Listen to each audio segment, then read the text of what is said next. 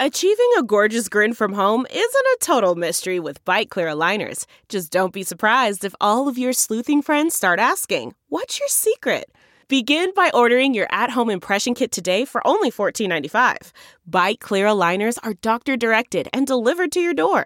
Treatment costs thousands less than braces. Plus, they offer flexible financing, accept eligible insurance, and you can pay with your HSA FSA. Get 80% off your impression kit when you use code WONDERY at Byte.com. That's B-Y-T-E dot com. Start your confidence journey today with Byte. The spirit of performance is what defines Acura. And now, it's electric. Introducing the ZDX, Acura's most powerful SUV yet. Crafted using the same formula that brought them electrified supercars and multiple IMSA championships – the ZDX has track tested performance that packs an energy all its own. Unlock the energy and order yours at Acura.com. Hello, everyone, and welcome to Equal Play. If you're a loyal listener, welcome back. And if this is your first time joining us, welcome in. On this show, we are focused on highlighting the brightest women in sports. And this week, it's a true privilege to bring you a conversation with two time Olympic gold medalist, three time WNBA champion, two time NCAA champion, and VP of basketball operations and team development with the New Orleans Pelicans, Swin Cash. We got into everything from her days getting recruited by UConn in high school to her time with the Chicago Sky, and obviously so much more. So stay tuned for that conversation because up first, you know, we kick things off with hot headlines.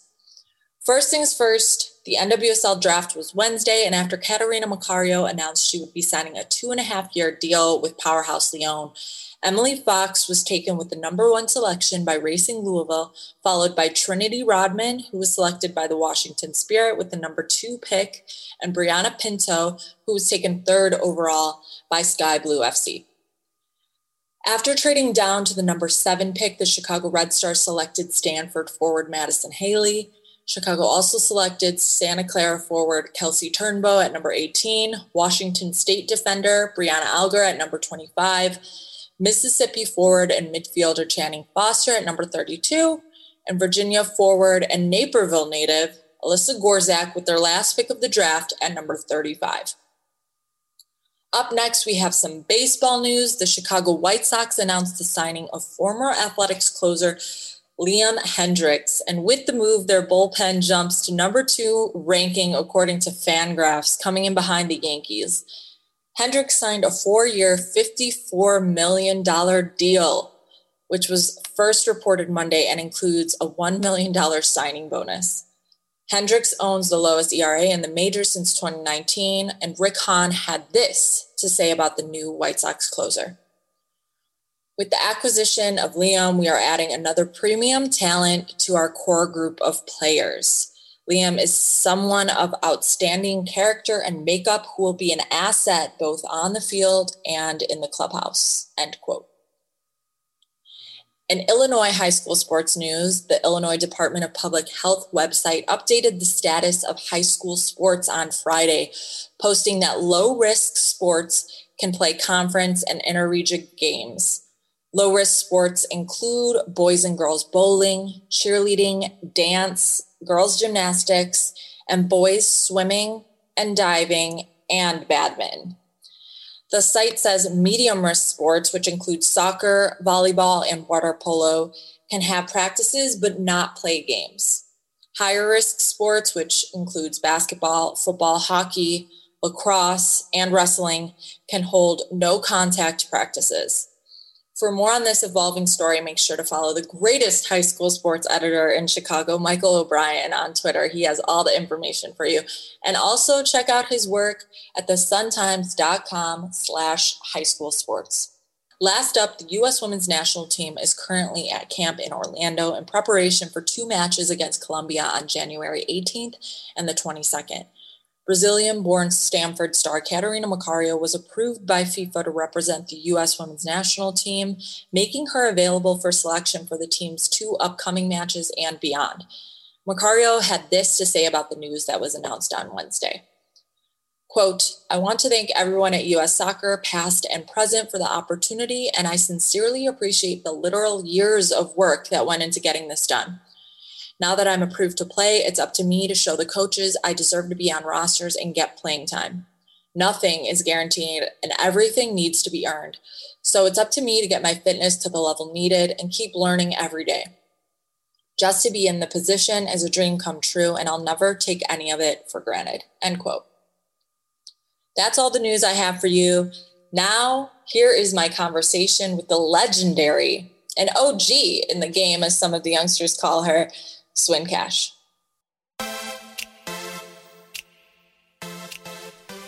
I am so thrilled to welcome in VP of basketball operations for the New Orleans Pelicans, three time WNBA champion, two time Olympic gold medalist, five time WNBA All Star, two time NCAA champion, Swin Cash. That is a mouthful. Do you ever get tired of hearing all of these accomplishments put together like that? Um, it, it is a mouthful, but it's a blessing. Um, sometimes you forget all the things that you've done. So definitely appreciate it, Annie. Thank you. I'm happy to join you today. Yeah, thank you so much, Swin. We appreciate your time here on Equal Play. Getting right into things.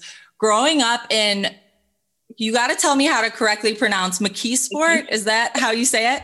Yep, McKeesport, PA. yes, McKeesport, Pennsylvania, outside of Pittsburgh. Can you share how you first got interested in the sport of basketball. I read that the first sport you played was baseball. So, uh, share the story with me of how you transitioned into basketball and it obviously changed your life forever.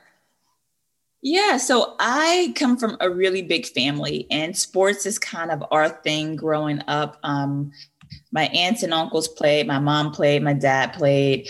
Um, and it wasn't just one sport. My mom was a believer that it's important to expose kids to multiple sports. Um, and it's not like today's day and age where people see their kid at five and they're like, oh my goodness, like he's the next Brandon Ingram.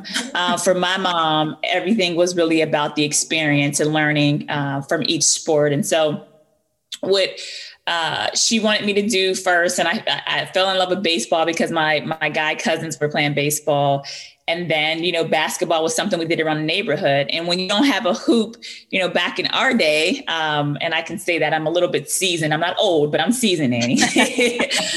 um, what we used to do is you would cut out the crate, like a milk carton crate, the bottom yeah. of it, and you can hang tree and you can play like where it's visual. Like if you don't have a court, your parents could see you playing. And so we used to do things like that. And that's kind of how I fell in love with the game.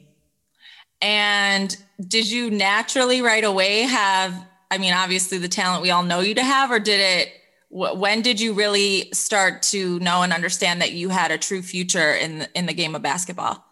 Yeah, I would say I didn't really start noticing until maybe I feel like seventh and eighth grade kind of hit me where it was like, oh, I'm I'm pretty cool at this.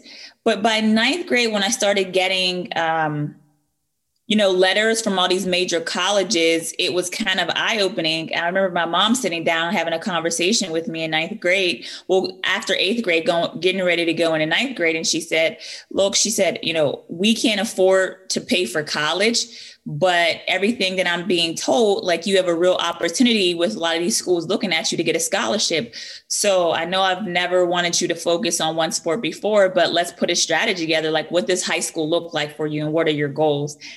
and that's when I decided to stop playing in the orchestra, stop, you know, with the drama team, all those different things, and just focus on basketball, for, focus on my academics, and um, that you know was the driving force behind it. Transitioning to your college career, you were recruited by UConn, and obviously played there, accomplished so much there.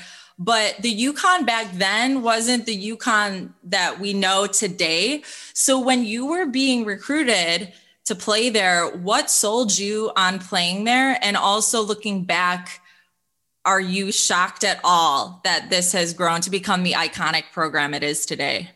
Yeah, you know, it's it's really funny because as you know, Sue and Tamika and Asia and I, we talk about you know telling our story and you know working on potentially this documentary to come um, from our time. I think it, it, it expresses. We wanted to express what UConn was back then, mm-hmm. the decisions that we made, and why we made those decisions. And I think a lot of that was based off of I mean, Tennessee was such a powerhouse at the time, and Pat Summitt was Pat Summitt. Right. Um, and I remember us thinking about going and, and going to this school. And even though UConn had had a national championship, it was really trying to do something special. And that was the first time, like after all the Meeks had went to uh, Tennessee, where it was like, let's just come together. And we had known each other through playing AAU. So Tamika and I were really close because we played together. Um, and then obviously meeting Asia, meeting Sue, and it was like, man, this could be really special. So I think it was a combination of like UConn recruiting us and us kind of recruiting each other um, that really made it possible. I recently listened to the call that you were on with Gino and some of your former teammates from the 2002 undefeated season. And Gino made a statement that really stood out to me. He said that if women's basketball was like men's in terms of the professional opportunities afforded to young athletes, you all never would have made it to your senior years together. And looking back on that, do you see that as a positive that you were able to stay at UConn all four years? Or does that kind of sting in the sense that you had the talent to, to leave early, but that opportunity just wasn't there? Uh, for me personally, I can't speak for for everyone else. I mean, um, we just knew what the situation was, and I think as women, we understand that. There's never been a thing in our mind where it's been okay, we can leave early if we do X, Y, and Z, or we can be one and done. That that wasn't the thing. And for me going to college at that point in time in my in my life and in my career was about getting my degree. It was about being able to have a career as a pro after, but at the same time become a businesswoman, understand like having a family and going into the workplace, what that looked like. So even though we were great athletes, I think all of us, my whole class, we all were, um, we all valued and understood the importance of going to college and getting that piece of paper. Mm-hmm. Now things have changed and things have evolved, absolutely. Um, but I don't think it was a, as big an issue or that it's, it really stung when he said that because it was our reality and it's why we continue to fight for women's rights why we continue to eat um, you know make the playing field equal. Um, that's why we continue to fight for the pay is because you want to at some point yes if there if there comes a time when the the salaries are right the structure is right the popularity everything is right for the w why wouldn't somebody that has the potential to go and make a living be able to do that because internationally they can right now. Right. You know, I look at one of my close friends, Lauren Jackson. She was able to go pro mm-hmm. uh, before she came to the W. Yeah, we're seeing kind of that happen in in professional women's soccer too. American players are choosing to play overseas versus playing in the NWSL because of the contracts that they're able to sign there. So I do definitely agree with you. I think the hope is that it will come down to the athlete's decision if they want to leave college early for a lucrative contract or if they want to stay all four years. That should always be up to the athlete. But you were part of the generation right after that inaugural wave of W, you know, when the WNBA began. How would you describe that generation and your fight to sustain and continue building the W to what it is today?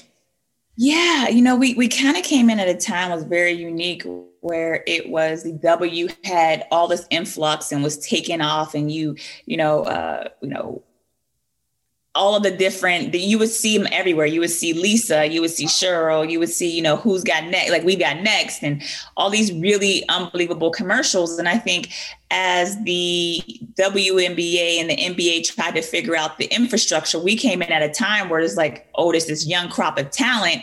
Like, how do we market them? How do we keep the sustainability of the league? And so I think throughout my 15 years in the WNBA, one of the things that I saw was um, we really needed to figure out like how do we promote our product and where is our voice in you know in this sport in this society? Um, and so now as we fast forward to where we are today i'm happy that we went through a lot of ups and downs throughout my 15 year career. Two cbas that i was a part of having to negotiate learning taking sacrifices. There's so many women in the WNBA that made multiple sacrifices so that the women that are here today are getting the contracts that they can get Mm-hmm. Um, and that makes me proud. Um, it's really not about, um, I, I, forget, there was a saying I, I, had read somewhere. It was really not about, um, sometimes you plant, you plant the seeds and you never get to see the tree. Right. And that's okay. But so you do get to see the tree. You're really excited because you see the fruits of the labor and the growth that happens. And that's what it's truly about. And so younger players today will get to sit under that tree and enjoy the shade of a lot of women who have made sacrifices because they believed in the future of the WNBA. When you have conversations with players that are are currently playing, young players, young women that are are in the W now, what are those conversations like? Do do they ever speak to you in in great gratitude of what your generation did or how do those conversations go? Uh, you know, they sometimes they catch you off guard. You find younger players. Um, it's so funny. Sometimes they they'll talk to me or they'll send me a message and you know it's like, "Hey, OG," and I'm like, "I never thought I'd be an OG. I was always the younger player that was saying that to the, uh, the older players." But anyway, um, it makes what what really makes my heart um, just feel full uh-huh. is watching players use their platform for something bigger than them. Right. And so not only fighting for the W, but making sure they're using their platform to continue to push um, for not only women's rights, but for to push for anything that they believe in. I think right. we're at a point in time where it's no longer a thing where agents and the league and everybody else is scared for players to lose fans or lose opportunities or corporate sponsorship like having a social conscience and social responsibility is part of always has been part of our dna and i think it's sometimes they've tried to you know different people within the sport have tried to temper that a little bit because they were worried about the bottom line. And to me the bottom line has always been on the right side being on the right side of, of history with our sport um, with our society. And so that's what really brings me um, a smile is watching some of these younger players understand that and be unapologetic in their pursuit um, of that. We continue to hear the statement or the thought take politics out of sports or politics don't belong in sports. But the thing is, sports and professional sports specifically has always been political, especially for women's sports. And you mentioned it, you know, the WNBA from its inaugural season has has been political and the simple fact that it's been providing opportunities to women that weren't there. So, can you describe how your experience as a professional athlete can prove the exact opposite of that point that sports and politics are very much intertwined? Yeah, I think one of the things I tried to do throughout my career was um, to make sure I was educating myself. And so, whatever I was talking about, whatever I was trying to bring um, to the forefront or to support uh, whatever corporations that I partner with, and I had sponsorship deals and things of that sort. Um, there was always this partnership. It was never a I'm just signed with this company. They understood exactly who I was before we even signed on the dotted line. And so being very professional about how I handled my business was something I always prided myself on. Um, and and people knew like i had my nonprofit um, in 2005 that i started and it was very near and dear to my heart and we continue to do the work. And so if you're going to be on board with me and you want me to pr- promote you know your company your business please understand like this is important so here's why i need your assistance. And so i've always tried to teach even the younger players coming up in the WNBA is to not just make everything so transactional. Make sure that you have true partnerships that even today for me like I right now I am not playing the game, but I still have partners and relationships that I've built while being a player. Mm-hmm. And so just that professional um, angle has has been very beneficial for me. You played with five teams during your 15 year WNBA career. uh, the Chicago Sky being one of them. What did your time in Chicago mean to you? And being able to bring some of that first time success to the organization? Yeah, so Chicago was very interesting because at the time when I played there, my husband, well, at the time it was my my boyfriend. Um, we moved there uh, because he was working um, at Miller Coors headquarters, and okay. so um, we were experiencing Chicago during the season and in the off season, um, which I got to enjoy the winter um, for two years, and I was trying to figure out like how my life was going to adjust if we ever had kids.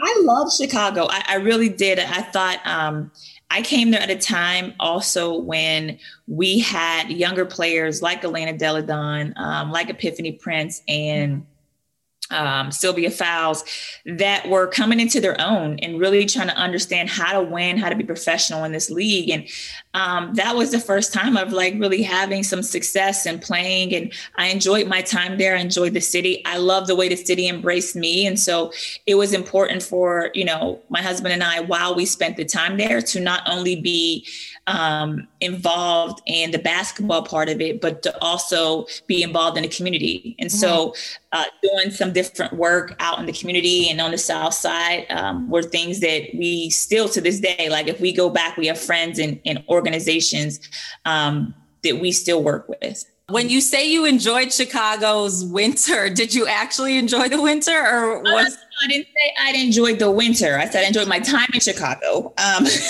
let me clarify myself. Uh, the winter was a different beast. Uh, I enjoyed my time in Chicago because it reminded us a lot of, I mean, we lived in Atlanta, we lived obviously in New York. Yeah. Um, but we loved restaurants. So eating out was always our thing. Yeah. Um, the winter was tough for me because when I got injured, it's very difficult to bundle up, yes, go work get a shower, get back to your house at the shower again. So that whole like it, it, was interesting. My my nana always talks about that hawk that comes down on yeah. the lakes. Yes. And so you turn a corner in Chicago and you you pretty much could just have icicles running down your face. it like smacks you in the face. People always say you have not experienced a true Chicago winter unless you've like walked backwards against the wind. Transitioning back to your career, the conversation we're here to talk about, but um, following your retirement, you remained with the New York Liberty as the director of franchise development. Did you know as your retirement was approaching that you wanted to maintain this career in basketball? And how were you preparing even before you retired to, you know, continue a successful career off the court? Yeah. So to be honest, I didn't. I had already laid the groundwork down for the media side of right. my after sports. Um, it was Isiah Thomas, um, who you're very familiar with from Chicago. Um, he means a lot to this city. Yes, he literally during my retirement went to my mother and he just talked to my mom like, I, "We got to get her in the front office. She's going to be great. She's going to be." And my mom was looking at him. My mom asked me about it. I'm like, "Ah, I know, I know, but I, I don't know if I it's something I want to do." So I sat down with him. I sat down with um, Bill Laimbeer, and it really just came down to you know what Isiah said to me, which really hit home and made me think about a lot of things was that you know I had this experience of not only playing in the league covering the WNBA, covering sports. I had this business pedigree because I worked um, and was a part of the union uh, on executive committee and been through multiple CBAs. And so I had this kind of, as you say, institutional knowledge that it was like, all right, if you go to a team, how can a team be better for the players? How can we build a champion? And I said, you know what? That sounds really interesting but when i when i got my position as director of franchise um, development i didn't want to just focus on the basketball ops side because i mm-hmm. felt like a lot of times we operate in this kind of silo where it's like basketball ops and then there's the business side. And so my position was more of a hybrid. And so I was able to be on both sides of it and see how the business side connects with the basketball side um, and be that kind of conduit between the two.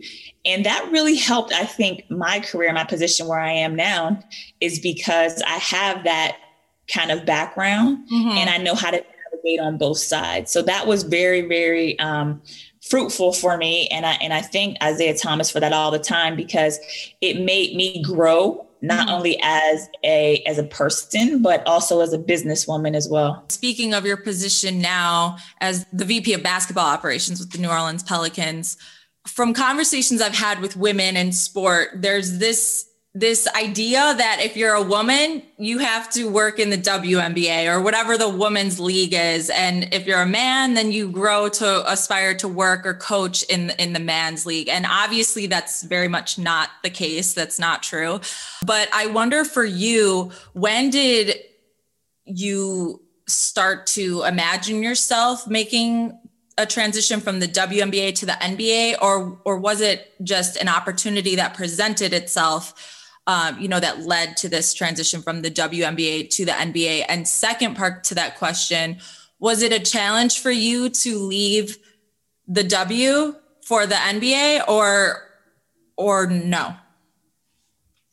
Yeah. So th- to answer the first part of that question, um, no, I, I, wasn't working in the W with my eyes set on the NBA at all. Um, that wasn't even a thing in my mind. I was being groomed and prepared to eventually be a GM or, or you know a team president for WNBA team.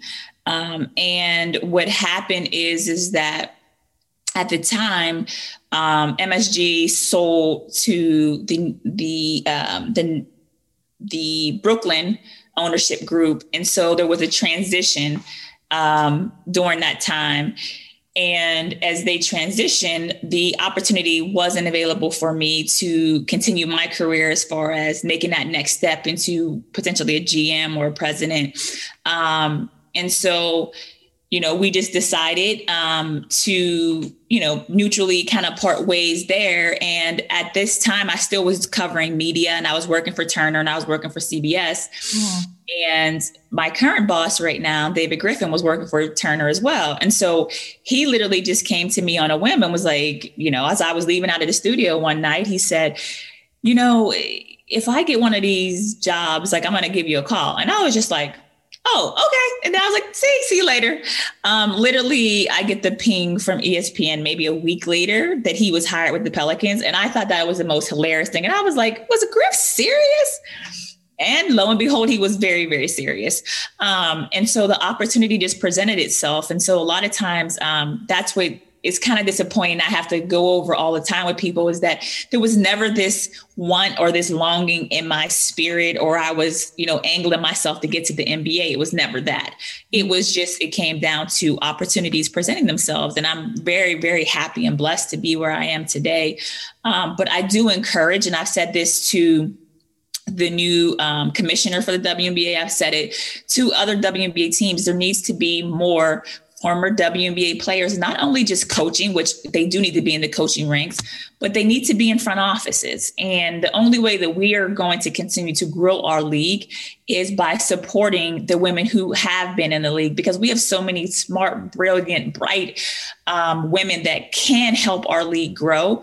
Um, but we need to uh, open up the pool to allow them to come in and have success. I don't believe in this whole thing that athletes, you know, former athletes can't be great in roles um, in the front office or coaching roles. Like that's one of those stereotypes that has been there on the men's side, and it's and it's starting to become more of an issue, I think, on the women's side yeah. that we get away from.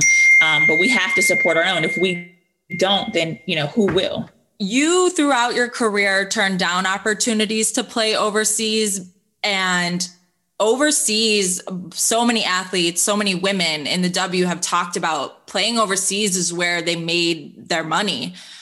How, was that challenging to turn down those opportunities knowing that you were gonna you know secure the bag over there? Or how how did you mentally tell yourself like i gotta stay here in order to pursue this, that, and the other, even though I could go get this bag overseas.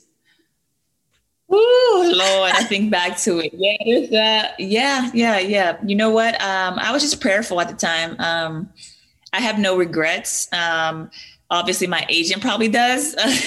and thinks I thought I was crazy back then. Um, a lot of times because they tell you just go get the bag and you'll have time um, you know, when you come back or later on in your career to do it. Um, and it was a struggle for me, you know, because there were times where I was paying for training and paying people to train me here, and I'm not making money um, overseas, but I was making, you know, decent amount here doing television. Um, but yeah, no, you always think back a little bit and saying, man, uh, but at the same time, my strategy from when we started, I never wavered from that. It, was to build a foundation so that when I stopped playing, when the ball came, when the air came out of the ball, that I had options to go in either direction. Mm-hmm. And what I would like to see happen is while some of these women are, and it's starting to happen here. I will give credit to the the the WNBPA, to the WNBA. They're starting to recognize that there has to be programs that are teaching different skill sets to women, even if they're playing overseas or here, so that when they finish and they retire, that they're prepared to go into some of these jobs and these opportunities. Um, there's certain things basketball wise that will translate into having given you a skill set to be able to perform a job. But think about this, Annie. Like there are some people who go through their whole 20s that are working their way up the corporate ladder. We're working our way through like a league and we're, mm-hmm. we're getting a different learning experience, but we may not be getting the institutional knowledge of how to navigate in the corporate world or being an entrepreneur. And so I, I do see them trying to make a pivot and a change. I didn't have that back then, and mm-hmm. I value that. I value having balance so that whenever I stopped playing, that there was options for me. So that's why I made those decisions, and I would do the same thing um, if I had to do it all over again. It makes complete sense, and you know, right now there's a lot of conversations taking place, especially in the professional sports sphere, of pro athletes. Their entire identity is in the sport. And then when when your career ends what's next? What decision do you make? How do you identify then? Where does your career take you? And i think this translates across the board. People in all different kinds of industries really invest their entire identity into what they do instead of who they are. So i wonder if you have any advice for young professionals whether it is in the sports field and especially young women in yes, chasing success, but not getting caught up in your entire identity being in one specific thing. Yeah. So listen, I love anybody like, I mean, people have seen me hashtag team we grind, and I'm a grinder. I love to get after it, secure your bag. I'm not telling you not to do that. But what I am telling you to do is you can secure your bag. You can be you can be grinding out in this corporate world or in your profession, but you all sh- you also should set goals and have a plan. And the first thing you need to do is find your passion point. Like, what am I passionate about? I say this to our guys all the time um, I need to know what you're passionate about. So after a back to back, I know on that day off, that third day off, that if I ask you to do X, Y, and Z, you're going to get up, even if you're tired from it, and go do it because you care about it. Mm-hmm. When you retire, you want to be doing things and using the money and the access that you have to do things that you care about things that that's where your legacy kind of starts you mm-hmm. know? Like people think your legacy is just all all based on your performance at work and your legacy is based on the totality of everything of like who you are your being like what you talked about. And so i think i was blessed to have great mentors you know great family that poured that into me. So i always understood and valued that. Um, and i hope that i have you know, lived my life and been in my career and being able to help people and they see that without me having to tell them that. Um, that would be that to me is like true legacy, leaving something where people can say, you know what, I like the way that Swin did it because at the end of the day, even when I played, like I was doing campaigns or partnering with different people that was outside of the box. Mm-hmm. And I always felt that people would say, oh, well, the guys can get this. And I would be like, well, why can't the women have that? Why can't I do a why can't if I wanted to be on the cover of like Cosmo or or if I was into fashion or I wanted to be a fashion like why why is there a difference in me doing it versus Russell Westbrook you know? And so pushing the envelope and being passionate about the things you care about um, it will lead you down a path where you can sleep at night and that's the that's the thing you want to do. Be able to sleep at night knowing you were true to yourself and true to your craft you face multiple moments of adversity in your life and your career, you know, on the court and off. And as humans, we naturally are drawn to people's success stories and idolize and obsess over the quote unquote highlight reel. And I hate that. I think we can all learn so much from each other's challenges. And so I wonder for you, what did the adversity you faced teach you that success never could? The the adversity taught me that I was stronger than I had thought.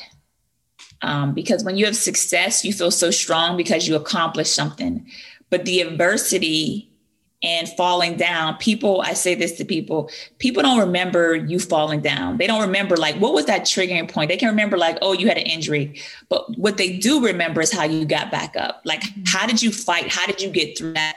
Um, what did that look like? That to me was what I feel like I've learned and, and, and grown the most is in my darkest of times being able to get back up and knowing you have the strength and the ability to do that and still be able to accomplish great things like that's that's the power and the beauty in it. You were recently announced as a nominee for the naismith basketball hall of fame among a list of stars including former teammate lauren jackson does the nomination carry much weight or do you put it in the back of your mind unless you're actually inducted? How does how do you uh, i don't know eh, think about this?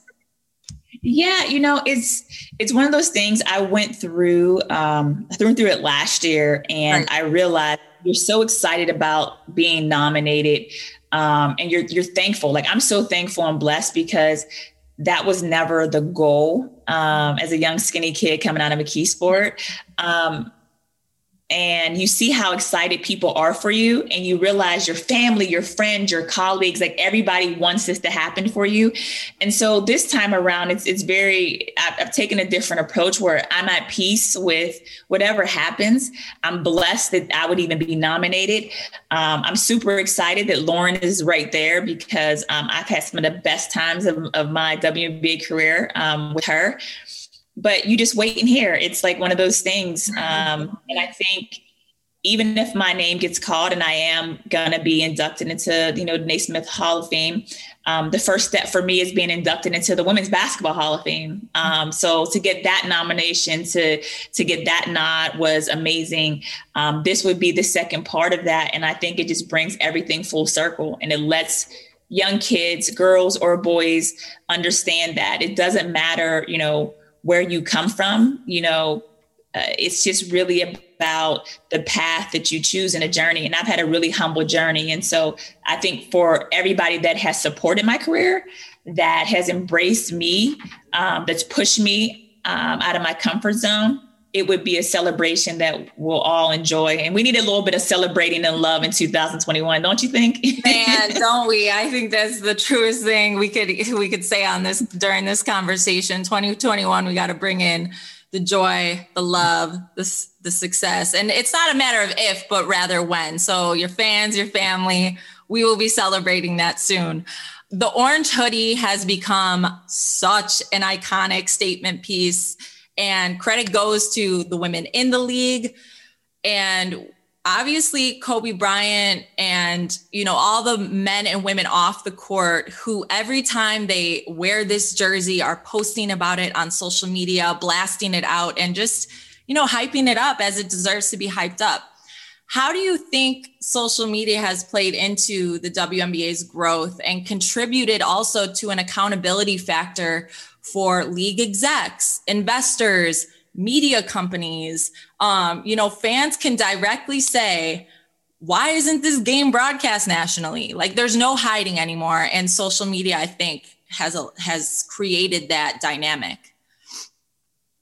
Yeah, I think for me, I think the biggest thing is, you know, early on in my career, I mean, when social media was just even kind of starting and we were on the cusp of it kind of taking off, um, I used to always have these internal fights and I used to have conversations with, you know, friends of mine on the NBA side because they always supported us. Like there's this whole idea that Kobe, you know, just started supporting the WNBA um, once he had daughters. And I'm like, no, no, like that's not the case. Like Kobe supported, you go back to Chauncey Billups. Like there's so many different people um, you know, that the guys we played USA basketball with that supported.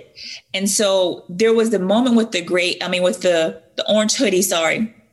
And even though it was conceived, I think one of the marketers, uh, Ebony, with the WNBA, um, even though the strategy was in place to get these hoodies out there, social media and the accountability of people seeing that, yes, superstars, entertainers, WNBA players, everybody wears this hoodie and it symbolized the same thing.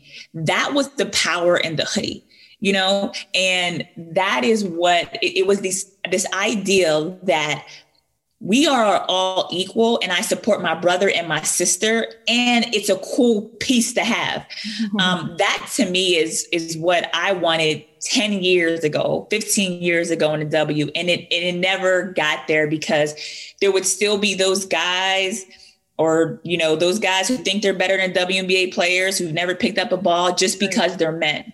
Right. And so I think this iconic orange hoodie and what it symbolized was no, these women are great. We support them, but we support women across the board. It was bigger than just the W players. And that's what I took from it. And that's why, you know, when our guys were in the bubble and I'm getting a call, like, when are our hoodies getting here? Like, we were like, that excited me because they knew it was bigger than just them. This year has obviously been unprecedented. There's been so many challenges. And I try not to, you know, with every question I ask, make it sound like, sports is is the most important of the challenges we've faced. There's obviously been so many more significant things than the changes that have taken place in professional sports. But for you specifically, how has this year changed your your work dynamic and how have you adjusted to those changes? Yeah, um, I've had to, it's been a lot. Um, I think how I've adjusted is with patience, um, with a great supporting village around me. And um, I think working with some amazing colleagues, I think we all just have this kind of personality where we're in this together. And so it makes it easier to come into work. It makes it easier to you know, navigate and adjust from a, going into a bubble to coming out and starting a season just like that and going to the draft process and not having a summer league. And I mean, there's all these negatives that you could have been like, this is not going to happen. This is not going to, ha- this is not going to work. But our optimism in in our workplace and in you know us coming together as a collective here with here in New Orleans is what really kind of got me through. And I mean, for most of 2020, people didn't even know that I was pregnant. Um, and so being pregnant and going through that, and in my mind thinking, you know what? I know it's a pandemic. I know everyone has, has high stress level, but I still can perform and do my job. And if it comes a time where I can't, I have great colleagues and a boss around me that's very supportive of that. But, you know, I still was in here grinding it out like or with our guys. You know, if we have 12 hour days, if we're doing draft, like I think that support um, as a collective really, really, really helped me. And so now as I, you know, prepare to, you know, give birth, I feel very confident because we're in a great space um, as an organization um, to continue to get through the season. Definitely. That's a great transition to my last question for you. You know, there's this idea that somehow motherhood takes part of our ability to be working women. And I think that just we need to get rid of that idea. So I want to ask you how has being a mother made you better at your job, made you a better woman in this industry? I think one of the things is understanding that, you know, my son and my kids will be exposed to this sport. And one of the reasons I came into this sport was to not only work with great colleagues, but to help our players become the men that they want to become on the court, off the court. Um, and so the more that you know, I feel like I'm helping them, they're also helping me because I'm learning certain things that I can use even as a mom. And me walking around, you know, here in our weight room and on the court 37 weeks pregnant and them seeing a pregnant woman that's standing there and we're having conversations and they're talking to me about just like life and you know, birth and, you know, what sneakers I have on today. Those are the interactions they need to have. Like, why shouldn't they have those interaction? Because it's in a gym and we're, they're, you know, they're preparing for a job in sports for so many years, people thought, oh, we have to keep women out of these spaces because we need our guys to focus on one thing. And it's like, no, you need to expose your guys to more things because it makes them more well rounded. And so, um, besides the fact of them, you know, telling me that they don't want my water to break at a game, I think we're doing great over here. absolutely. Absolutely. And last thing I've been asking every guest this what is your hope for the future of women in sports? My hope for the future of women in sports is that um, we will continue to use our platform to change um, the world as a whole. But I also would hope the future for women in sports is that more women support women I think that's where we have to be. And the day that we unite and understand the strength in numbers from our corporate women to our teachers to our doctors to every woman that's walking on this earth, if you're supporting women in sports, you're supporting yourself because we're all on the same playing field. Um, and that to me is uh, what we can do to really kind of change the narrative about women and in sports. What a beautiful, powerful statement to end on, Swin. Thank you so much for this time that you've given us today. Good luck the rest of this season and, and congratulations on welcoming new life into the world. We send you nothing but love from Equal Play and the Sun Times.